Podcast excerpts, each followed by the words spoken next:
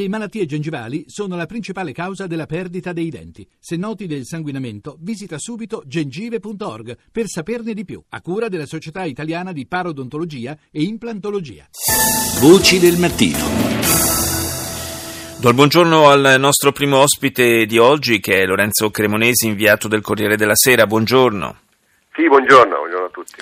Parliamo della situazione in Iraq che, come abbiamo sentito anche dai titoli delle televisioni arabe, è abbastanza caotica dal punto di vista politico. Sabato c'è stata questa vera e propria invasione del Parlamento da parte dei sostenitori di Muqtada al-Sadr, il leader sciita.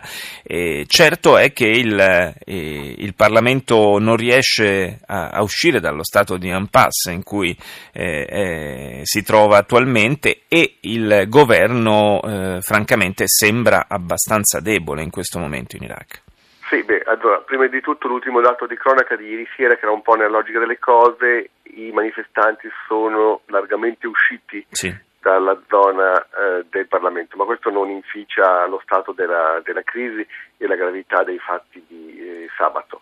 Allora, direi che per capirne un po' di più bisogna capire qui c'è al centro di questa crisi c'è la personalità di Muqtada al-Sadr, 43 anni, figlio di un famoso imam che si opponeva al regime di Saddam Hussein già negli anni 70 e 80.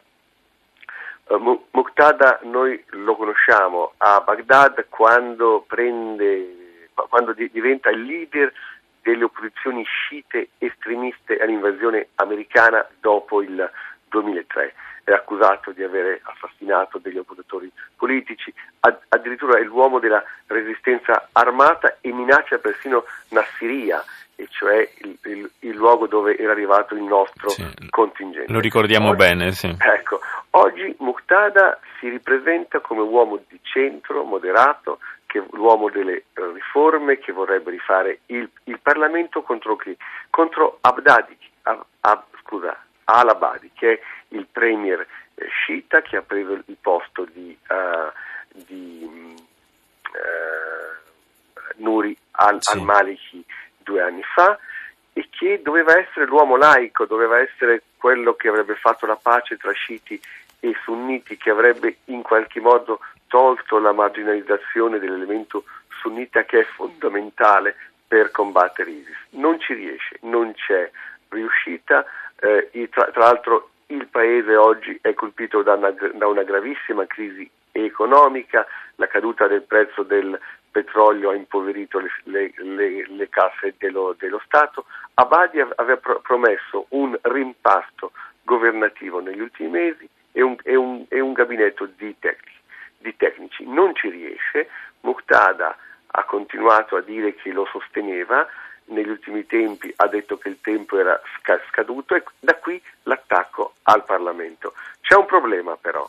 Muqtada, che vorrebbe appunto essere l'uomo moderato, l'uomo delle riforme che ieri ha chiesto dobbiamo fare in fretta, questo gesto è un gesto di pressione sul premier, addirittura vorrebbe prendere il posto di Al-Abadi, è comunque un leader sciita e ha il suo passato che pesa moltissimo, quindi lui dovrebbe presentarsi come l'uomo che parla con i sunniti.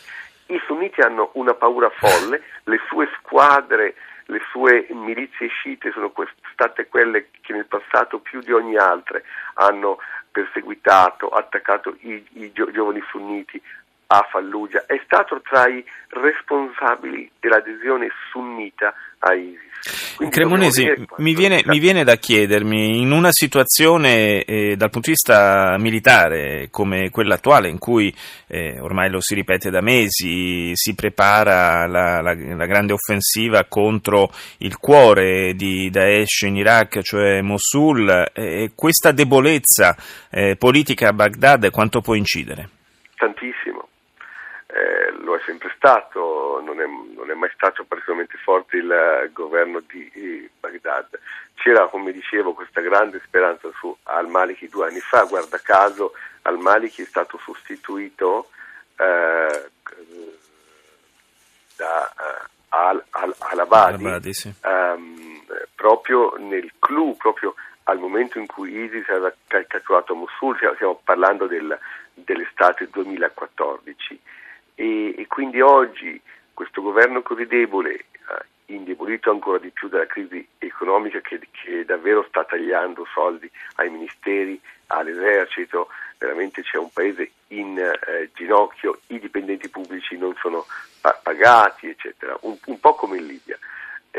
Naturalmente rende le cose molto più complicate e qui sta alla capacità del governo centrale di riuscire a creare un esercito super partes, cosa che non è riuscito a fare, cioè l'esercito, se prima era ai tempi di Saddam Hussein era dominato dall'elemento sunnita, oggi è assolutamente monopolizzato da quello sciita, che come dicevo prima lo ha trasformato in una serie di milizie che vengono utilizzate nelle zone sunnite come strumento di repressione, vendetta per gli anni di Saddam Hussein. Insomma, è un esercito che ancora non riesce a rappresentare l'elemento sunnita. Vediamo se Muqtada riuscirà, perché io davvero adesso guardo a lui, perché Maliki, perché Al-Abadi mi sembra davvero un uomo debolissimo. Sì. Ora